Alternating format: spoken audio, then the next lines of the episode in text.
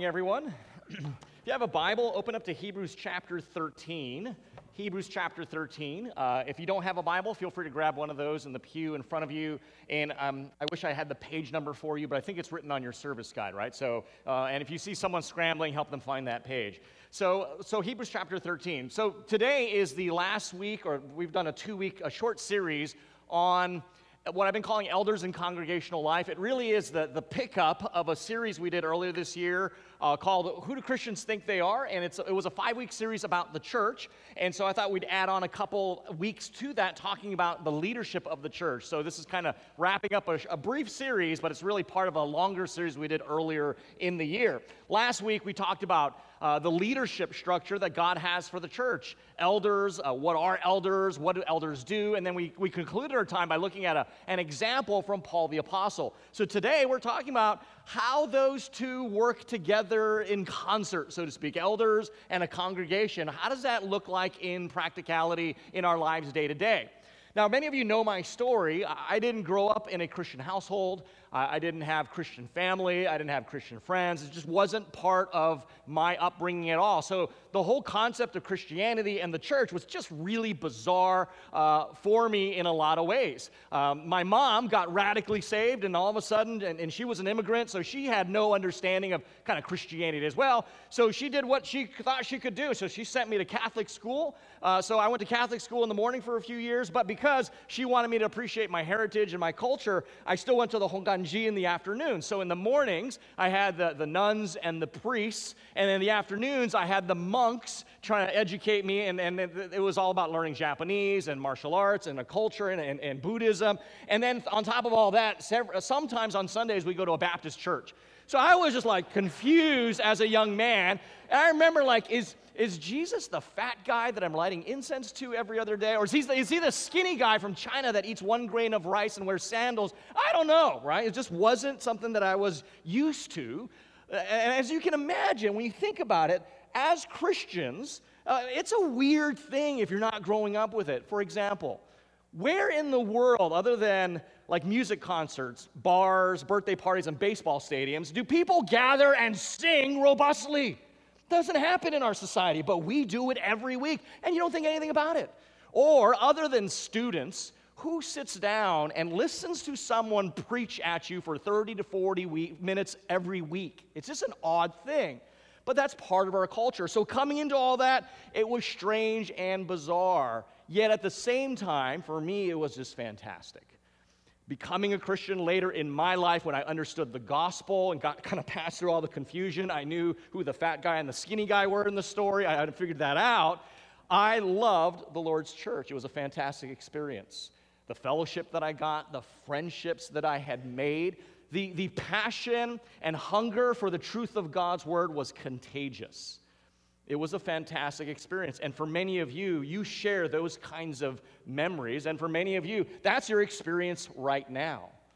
Well, being within the Lord's church now for 30 years, I have had, both as a Christian and as a pastor, experience my share, I've seen and heard my share of churches struggling with conflict and strife.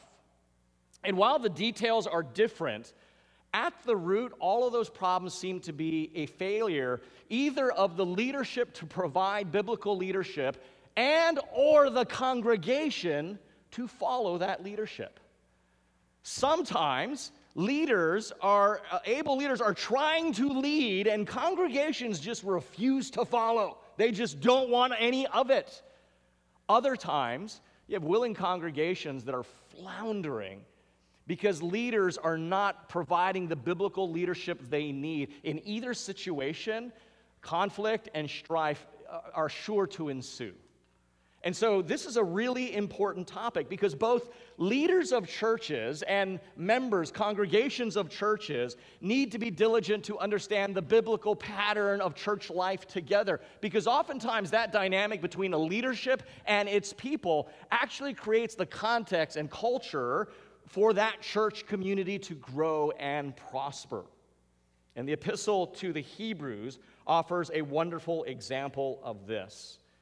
The epistle to the Hebrews, it's a rich letter and it is packed with so much theological truth. As a matter of fact, it's one of my favorite letters of the New Testament in understanding and appreciating God's, uh, what you could say, the purpose and structure of the local church. And it's one of the most practical books in the Bible. It's got things to say to us as individual Christians, but also as a corporate body of people. Pastoral concerns are ripe through this book. In his commentary on the book of Hebrews, Philip Hughes, uh, after identifying um, many in today's church who satisfy themselves with what he says is an undemanding and superficial association with the Christian faith, he says that the letter of Hebrews was written to arouse such persons from the lethargic state of compromise and complacency into which they had sunk and to incite them to persevere wholeheartedly in the Christian conflict. And I love this last line. He adds Hebrews is a tonic for the spiritually debilitated. That's pretty good. See, the book of Hebrews balances beautifully the combination of, of tenderness and toughness that is so often necessary in our own lives and, in church together. This letter is just packed with encouragements, and warnings. So it's not surprising that in this letter, at some point, the writer is going to address the critical relationship between elders, the leaders of the church, and the congregation they're leading. Evidently, the writer to the Hebrews knew them well and, and was going to turn over every stone that's going to hinder them from applying the full doctrine of Christ and the gospel to their lives, and an unwillingness to follow the spiritual leaders posed just such a threat, so he wants to address that. Now, some scholars believe that the particular passage we're looking at this morning, Hebrews chapter 13, starting in verse 17 and then ending in verse 19, was written to target the, the former leaders of the church at that time who struggled under the persecutions of Rome, uh, specifically Emperor Claudius and Emperor Nero in the late uh, 40s AD. As a result, these leaders became gun shy or kind of shell shocked as they got back into the active life of the church. Now, you can understand having suffered persecution for being a Christian, which, by the way, I need to remind you, is the normal state of being a Christian even to this day. We forget that in the West, Europe, and America. We think we, we're, we're just the, the predominant religion. That is not the case. Christianity today is still massively persecuted. You all see this band. I've been wearing it since our study of Revelation. It's a constant reminder of the persecution that Christians undergo. It has the, the letter noon there, means Nazarene. This is what gets posted on, on Christian homes, Christian businesses throughout large parts of the Middle East so that Muslims know who to target. So I'm reminded of that every day. So, but you can understand, having suffered that persecution, these new these leaders coming back are a little bit standoffish to get back involved. Uh, and, and, as a result, their grasp of the doctrine is a little bit frayed, and they have an unwillingness to follow the current leaders of their church. And so the writer of Hebrews is trying to write to them and encourage them to correct this theological error that was having massive practical implications. So by the time we get to chapter 13, we have all these practical applications in the book of Hebrews reminding us, friends, that doctrine, theology is for life. It's not just for your head knowledge, it's to change you. And that's what good spiritual leaders do. They take the word of God and they say, This is how it applies to our lives. And as leaders are to lead the church in applying God's truth to their life, congregations are to follow. So the question is, how does this dynamic look like? What does it look like in everyday life? And so we can look at this passage, I'll read it in a little bit, with these kind of two broad headings leaders who lead and congregations who follow. So, with that being our introduction, you should be at Hebrews chapter 13 right now. We're going to start in verse 17. Would you stand for the reading of God's word? Hebrews chapter 13, starting in verse 17 the writer says, Obey your leaders and submit to them, for they are keeping watch over your souls as those who will have to give an account. Let them do this with joy and not with groaning, for that would be of no advantage to you. Pray for us, for we are sure that we have a clear conscience, desiring to act honorably in all things. I urge you the more earnestly to do this in order that I may be restored to you the sooner. This is the reading of God's word. You may sit. It's a short text, and we're talking about leaders and congregations. And when we talk about the leaders who lead, when we talk about the leaders who lead, really we're looking at it in two broad senses that they are keeping watch and they will give account. So let's unpack that first and then talk about the, talk about the, talk about the congregations that follow. So in 17b, you notice I kind of put A, B, and C sometimes in verses to help you kind of parse that sentence out. There's a word there that says keeping watch, which, which the original language behind that word is a very strong word picture. The word behind in the Greek of keeping watch pictures a shepherd or a sentinel, a centurion or a soldier. A shepherd keeping sacrificial watch over the sheep being vigilant to watch over their condition, make sure they know what's going on. A soldier standing at their post. It's a very strong, evocative word. If I had to come up with kind of a modern day version of that, you might have a mental image because for us to think about shepherds, we don't see that. Some of you may have a concept of soldiers, so let me give you one that may fit.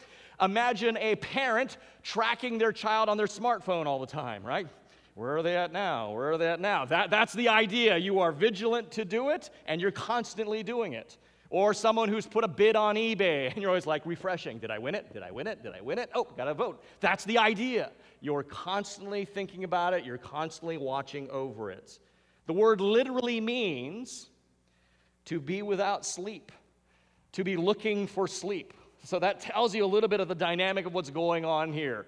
They are not even sleeping because they're always at this. But these men here in Hebrews 13, they're not just guarding animals or buildings or watching over their kids or their online deals. The text says they are watching, keeping watch over your souls. The writer says the leader's primary job is to keep watch of the people who make up the church. So when we read that, then a natural question should come into our mind. If that's what the leaders are due to keep watch, what is it exactly they should be keeping watch for? Well, the New Testament answers that, and there's about four different categories.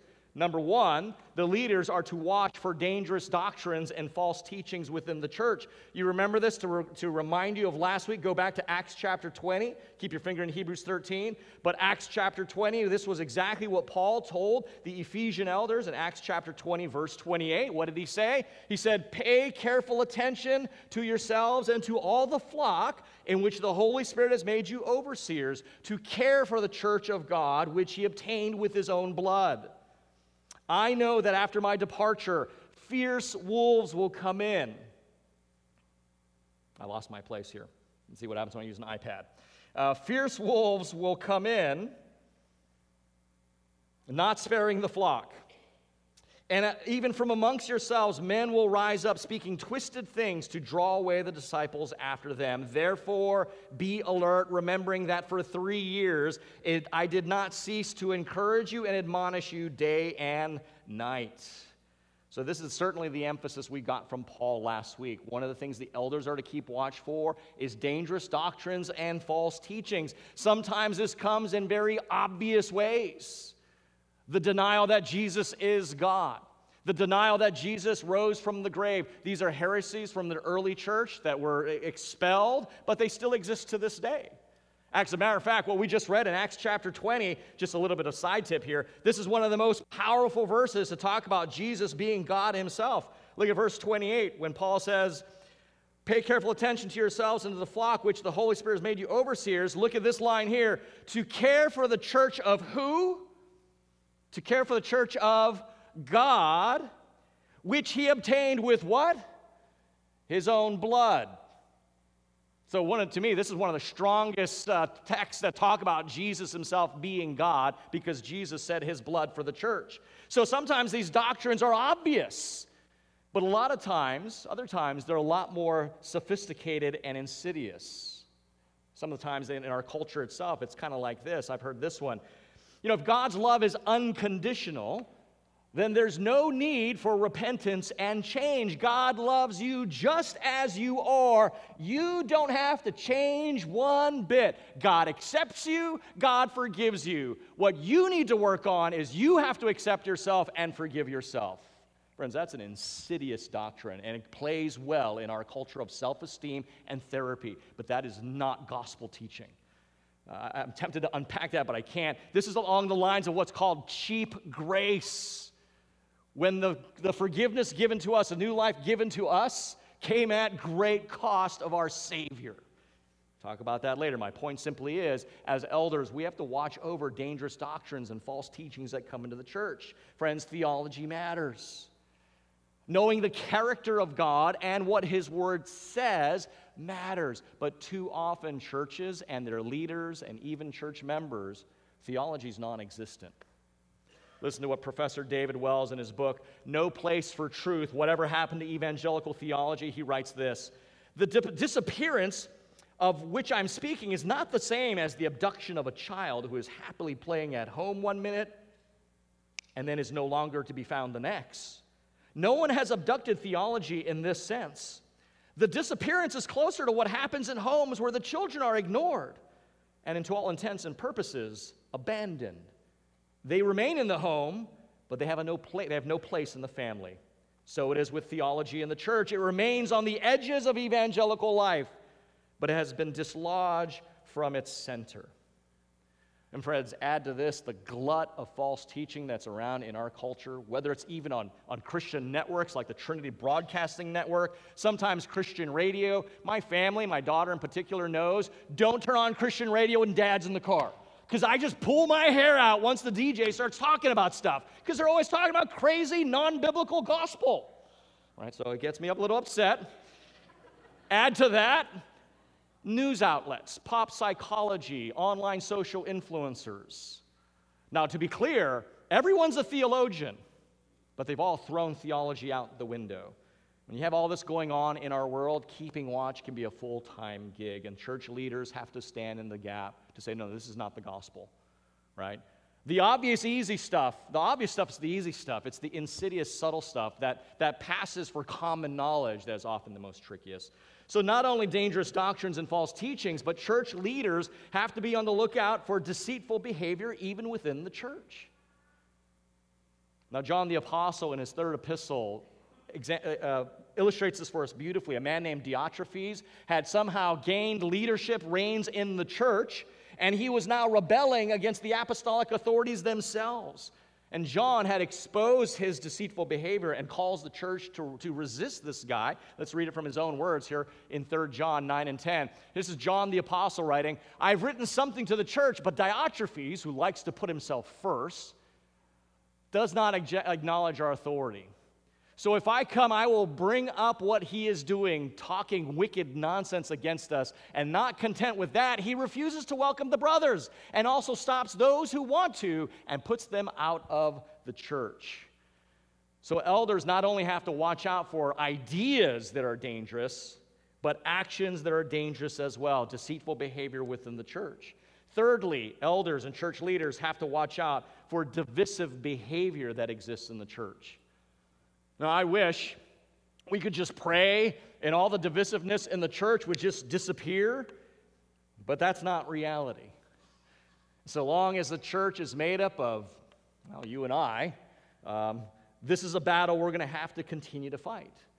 Now, while Scripture calls on every single one of us, if you're a Christian, that we have to fight against um, gossip, we have to constantly be seeking truth and seeking unity the job of church leaders, we have the uh, responsibility to take a stand firmly against those things, those, those kinds of divisive actions and words, even at the risk of, of fraying relationships and having people get really upset with us. It has to be done.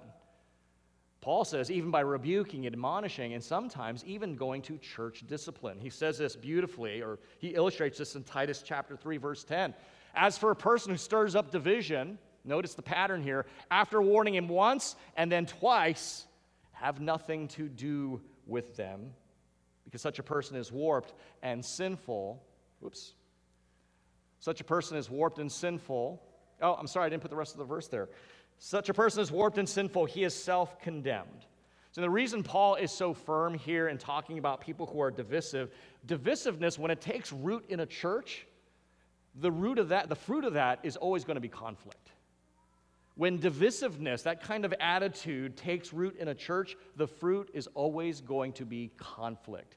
Secondly, Paul knows that kind of divisiveness is not just going to stay to that one member. What do we do as human beings? We're social beings. We like to gather people around us. If there's a divisive person, it doesn't stay with that person alone. That person, he or she, begin, begins to bring a coalition of other people around. And so Paul realizes if you don't deal with that quickly, that division starts to run through the entire church. And so you need to deal with it quickly, firmly, and take bold action. So, what are these leaders keeping watch for? Number one, dangerous ideas dangerous doctrines, false teaching. Which is, by the way, why you should always be bringing your Bibles to church, even if it's electronic form, right? Uh, which is why I, I don't too often put all the scriptures on the, on the screens, although this morning I am doing that. A lot of times I don't because I actually want you to look it up in the text. Because if you're not looking in God's word, I could be faking you out and you have no idea, right? You need to bring the word with you read the word and make sure the things that you hear from this pulpit align with the word. And if they don't, first, do the right thing, get clarification, make sure you're not misunderstanding. But if you find out that that's not what's happening, if it's not God's word that's going out and doesn't make sense, you need to get going and find a different church that's going to be teaching the word of God correctly, right? So, elders, dangerous doctrines, false teaching, deceitful behavior within the church, divisive behavior. Those are all kind of negative. The first and final thing that elders watch out for is the spiritual development in the church. So, like a good physician that, that keeps their pulse on a, a patient and knows what's good for their health, leaders of a church need to be keeping their pulse on the congregation and know what's good for their health as well. Whether it's the teaching we give to our kids, right? Or are we actually giving them the gospel, or are we just throwing Froot Loops at them because they like that and they'll come back? Right? And, and, and I'm not saying you can't eat Froot Loops and learn the gospel, right? But, but so often, that's what we're trying to do entertain you to get you here. And sometimes that happens in adult ministry too. I want to say this I'm so grateful that at this church, we actually care about the discipleship of children. That's one of the reasons we, love Susan Grover, because she knows Froot Loops and the gospel are not mutually exclusive, right? You can actually have fun and understand the gospel. And she does a great job, and her team does a great job of doing that. One of the greatest compliments I got, our church got, I was talking to a, young, a, a younger family, and the father says to me, Hey, we're going to make this our church home. And I says, Why is that? Let's say his name's Lou. I said, Why is that, Lou? Because there's a lot of good churches in the area. He says, Well, we've been visiting a lot of churches, and we always ask our kids, What'd you learn? One church, well, we watched a video. We played games. they gave us Froot Loops. And we just played on the playground. He says, when, I, when we picked up our kids from your church, I said, What did you learn? Uh, the unity and diversity in the body of Christ. Yes! Thank you, Susan, and your team. And that dad said, That's what we want, where our kids are getting equipped. So, from our kids to our adults, what are we teaching, right? Are the songs lifting you to God, making your thoughts go to Him, or are they, are they God centered or man centered? I love that. Greg Craycraft, since he's been on our team, we're talking back and forth. This is a good song. How does it help us think about the gospel? Or this song, maybe we can shape it this way, and you can say this. He's picking up the, the, the, the mantle from when Adam did that. To the prayers. Are our prayers all temporal and the things of this world, or is the ring of eternity in them? When, when, we, when we pray about our suffering, are we just asking that the suffering end, or are we praying that we suffer well? Does the gospel make an impact in our people? Is the doctrine of God's grace and His goodness and His sovereignty, are they the rebar that's building the infrastructure of this church?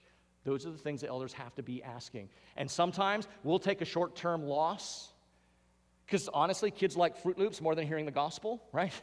We'll, we'll not do that for the long term gain. And that's the way you should be living your life. Take the short term loss for the long term gain. Don't do it the other way around. And elders have to be watching out for that in their church. So the writer says, leaders, keep watch, be tireless over these things. And secondly, these leaders will give an account. Now, while there's a very real accounting that church leaders must give to the, the congregation, right? That's why we're a congregational church. That accounting, that, that's not the accounting that's being spoken of here. The account spoken of here points to another day. It's really clear in the context. It's, it's pointing to that great day uh, of accounting when every one of us, Christian or not, will stand before the Lord in judgment. Now, if you're a Christian, it's not a Christian, it's not a judgment of your salvation. That, that, that if you are a believer, someone has been judged in your place. Jesus Christ. That, that, that's kind of the, the, the backbone of the gospel. And I always say, we are saved by works. It's just not my works that I'm saved by. I'm saved by the works of Jesus Christ. And he says, these go to your account. So if you're a Christian, salvation's not what you're judged for. But Paul, James, and Jesus suggest that there is a form of judgment waiting for us all. Let's look at the text, right? Don't just believe me. James 3:1. Not many of you should become teachers within the church he's talking about, my brothers, for you know that we who teach will be judged with greater strictness. 1 Corinthians 3 Each one's work will become manifest, for the day will disclose it because it will be revealed by fire, and the fire will test what sort of work each one has done. So, so James is more specifically teachers of the Word of God. This one's very clear. Paul's referring to just all of us. And then finally, Jesus' words I tell you, on the day of judgment, people will give account for every careless word they speak. See, to be clear, the leaders of God's church will give an account for how they discharge their responsibilities just as every believer will give an account for how you stewarded the life that God gave you. So, elders, bishops, overseers, pastors, shepherds, whatever word you want to use, they are to keep watch and they will give an account for how they discharge their responsibilities to handle dangerous doctrines and ideas, deceitful behavior, divisive behavior, and the development of the church. Now you know what it means for leadership to keep watch. Now you know what we lose sleep over, and that literally does happen sometimes in elder meetings where we're up here past midnight setting off alarms at the church. What we lose sleep over, this is it. But faithful leaders also, friends, must have faithful congregations, or their labor will be, as the text said, who says, with grief rather than with joy. Now, I know if you're not a Christian or, or you have a faulty idea of what the church is, this may seem strange. It may even seem inappropriate, especially if your view of the church is more like a, it's merely just another charity with religious overtones, or it's a, it's a nonprofit business with more sentimentality touch to it. What's all this talk about? But here's the reality the writer of Hebrews, as well as the global history of the church, understand what it is to be a church completely different. Just from the book of Hebrews, this is what a church is. I can't get into all of it, but let me just read the scriptures. You can write them down, look it up later. Hebrews chapters 10. Verse 22 to 25, the writer says that the church are the people called out of the world to come together, to encourage each other regularly, to bear each other's burdens, to motivate one another to love and good deeds. In chapter 3, verses 12 and 13, that the, the church is to exhort one another to godliness and to warn each other, to prevent each other from the deceitfulness of our own sin blinding us. And the reason we can do this, Hebrews 4:16, is the church is the only people who has direct access to the throne of God, right? That's amazing. And the reason we can do this is because Hebrews 4:14 says, "We have a great high priest who stands before the heavenly Father on our behalf." Chapter 7 verse 25 says, "That high priest is praying for you that you be the people that he wants you to be." And, and I love Hebrews 7 27. It's one of my most, my most favorite verses. That Christ ever lives to save, making intercession for his people. That's what the members of a church are. That's just from the book of Hebrews. We cannot exist for ourselves with some kind of selfish individualism, which is the, the idol of American culture and the breeding ground for division. Instead, the church, we must look for ways to encourage each other, to, to incite each other. I think the word in Hebrews 10:24, I, I didn't look in the Greek this week on it, wasn't part of my text, but I, I, think it's that stimulate one another is like poking you, almost annoying you to do good deeds. That's what the church is about. And we need that. So the question is, how does this take place in the realm of practice? So the New Testament clearly shows that God's plan was to place the church under the care of shepherds, under shepherds, under the great chief shepherd, Peter says in 1 Peter. Shepherds lead while the membership of the church follows this God given leadership, both in doctrine and practice. So we come to the second point of our text, really congregations that follow. And let me just say, start by saying this, um, by admitting this whole idea of obedience and submission makes us all feel a little uncomfortable, right? I know it seems very self serving to preach a message on church leadership and using the verbs obey and submit. I'm just teaching you what the Word of God says. It's right here. But it's uncomfortable because we've all seen authority abused, haven't we? I mean, it just feels like, I think this has been the case certainly since the 60s, so it was before when I was born, but it just seems like we are fighting every authority that we possibly can as a culture and as individuals. I mean, whether it's, whether it's the trivial misuse of authority, the, the kind of thing where you see like a, a, teenage kid gets to be assistant manager at the slushy shack at the beach and now tries to order everyone around to do what he wants them to do, kind of thing, to the real abuse of authority, whether your employer or supervisor who is, who is uh, abusing their authority, or a politician who lives as if the law doesn't apply to them, or a police officer who abuses the authority given to him or her, or a pastor who demands Christ likeness but shows none of it himself, or a, a, husband that demands submission for his wife but does not give any love or tenderness. So the list could go on and on. My point simply is we have good reason to suspect those above us. Every one of us does. But, friends, those scenarios notwithstanding, we have to recognize authority is God's good gift to all of us in this room. And if we were to reflect a little harder and think back, we could recall instances where authority and those who yield it have, in fact, been a blessing to all of us.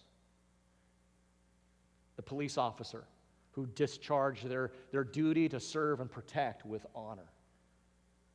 The employer who ignored the handbook, the policy, because it didn't fit your situation. The teacher who let you turn in that assignment way overdue the father, the husband, who sacrificially loves his family and gives for their welfare. Friends, no doubt authority has been abused, but others have exercised it well. So, so we need to have a clear thinking of this, friends. And, and by this same design, God desires to protect his body, his flock, by the faithful hand of his under shepherds, which, by the way, did you notice in Acts 20 28 when we read it? God says, I've appointed these to shepherd my people. Yes, in a congregational setting like this, you actually, we, we, we take a nomination from you to bring up elders and you affirm those elders. But according to Scripture, it is that means by which God is appointing those men to lead this church. You see, God always uses means, right? That's the amazing thing. As we are involved in the process, we trust that the Lord says, I'm appointing these men. So actually, let me just do this. I'm going to embarrass them. Any elders in here in the service? Elders, stand up. If you're an elder, stand up. One, two. Only two of the nine guys showed up. The rest of them are slackers. Okay, so so those are two of our nine elders. God has appointed them through the means by which you all said we affirm them as elders. So, so how does a church respond to those who have to keep watch over your souls? A church can do one of two things, friends obey and submit, or stiffen and rebel. There's no middle ground. You, you either can obey and submit in obedience to the Word of God, or you can stiffen your hearts and rebel. There's no middle ground. Apathy, like, eh, whatever, I'm going to do whatever they want. That's just quiet rebellion, and God knows it. And, I'm saying that not because I want to exercise my authority over you. Friends, authority is like soap, man. The more you use it, the less you have right? That, that's, not, that's not the goal. I'm saying that because this is one of the problems of the human heart. We say, like, you're not the boss of me, I am king. Mm-mm. That got us in a lot of problems starting in Genesis 3. That's still our problem, right? So we can either obey and submit or stiffen and rebel. There's no middle ground. The writer writes these two words, obey and submit. They're commands, actually. Grammatically speaking, they're present imperatives. In other words, these are not the exception to the rule. This is the standing order, and it's a command from the Holy Spirit. Spiritual leaders bear the responsibility for speaking the word of God to the congregation and giving the congregation, you all, an example to follow. We are not the exceptions to the rule, we are the examples to it. Friends, here's a truth we all know deep down. Okay, I'm, almost wrapping this up. Here's a truth we all know deep down. Our lives are, are flourish best when they're regulated and governed, and, and, and when we walk in submission to the authority that God has placed above us. Let me illustrate how I did this as a father. When my children were young, when Lori and I, our kids were young, there was one target I had as a dad. Just before they were five, I mean, I didn't care about hygiene, fashion, cleanliness, uh, health, nutrition. That was all I let Lori do with all that. As a dad, I had one goal before they were five years old, my kids had to understand they were beings, individuals, under authority. When mom and dad directed them, they responded. And I'll bet you they can repeat it as a mantra. I'm not going to embarrass them because I didn't say I was going to do this. But the mantra was without challenge, without delay, without excuse, in both action and attitude. I remember doing this so often. One of my kids would write out, because I would walk through a pattern in Exodus 20, the circle of blessing, and they would write out the circle of blessing. I mean, I, I didn't care if my kids dropped food on the floor from dinner time, because I knew they were just learning gravity. I let go, and wow, this falls, and this is fun, right? I didn't care if they made a mess. I didn't care if they put bread in the DVD tray. It makes sense. I do it to the toaster. Why not to the kid, right? I didn't care if they sat on each other's heads. I just cared that when dad issued a command or a directive or said something, that they would respond and with obedience that flowed from that. Because here's the principle to the degree we understand and can appropriately submit to the authority in our lives, things will go well for you. To the degree that you cannot, things will be difficult. None of us here can escape being under authority. You cannot. And uh, you can tell, I'm, I'm actually transcending the context of church life. If you have a problem with authority, Christian or not, your life is going to be one long, hard struggle. There's no way around that. But notice why the writer says to do this. Churches should heed these instructions. Look at the end of verse 17. Because it is for their profit to do so. He says, let them, the leaders, let them do this. Not like, oh yeah, let them let them do this, let them play church leader. And that's not the point. No, he's saying, let them do this. It's a command that recognizes the human tendency rooted in Genesis 3 to fight the authorities in their life. But but it's written, but it's written like a dad when he says, Okay, family, it's time to go. Let's go, right? Dads, you're not making a suggestion, are you? You're saying, move it, but you're just saying it nicely. The same idea. They're saying, let them do this so that you flourish. Let them do this with joy because it would be no advantage to you for them to be grieving about it. And here's the beautiful thing, friends. When there is this attitude and this partnership between the leaders of a church and the, the congregation of a church, it is a display of God's glory. And, and here's why. When there is this symbiotic relationship, it is a display of God's glory because here's the principle that backs that up. Whether you exercise authority or you submit to it, you learn something of the character of God Himself who does both. Let me say that again because that's a critical thing. Both in the exercise and the submission to authority, you are learning something of the very character of God who does both of those things. And so the way we interact with authority is actually a part of our discipleship and becoming more like Him. And also notice, by the way, in the two institutions, in the only two institutions that God desires that, that, that it, it illustrates his character, the church and the family, issues of, of authority and obedience are very clear. In the two institution that God desires would reflect his glory and character to the world, the church and the family, issues of authority and submission are really clear. Because it's not a bad word. It's beautiful, especially when you look in the Trinity. It's a thing of beauty.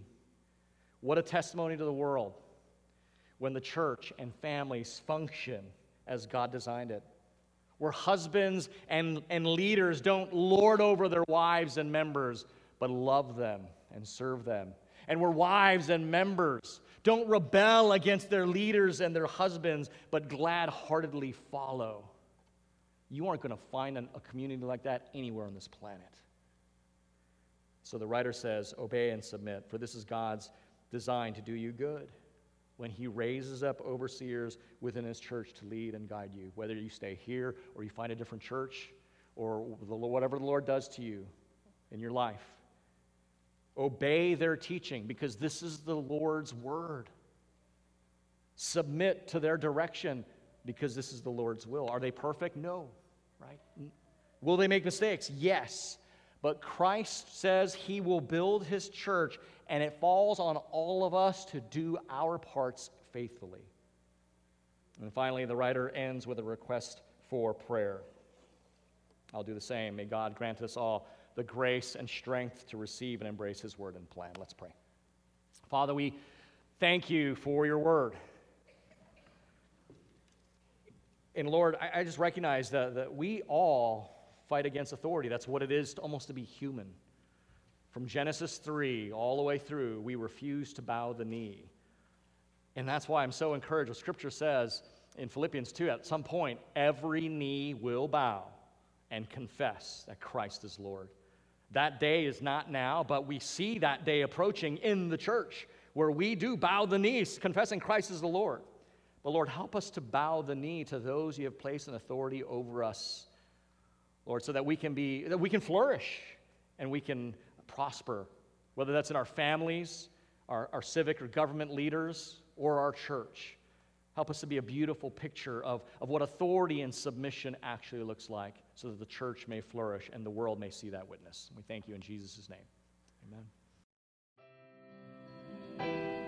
Thanks for listening to this message from Christ Community Church of Laguna Hills. For more information and resources from Christ Community, visit us at www.ccclh.org.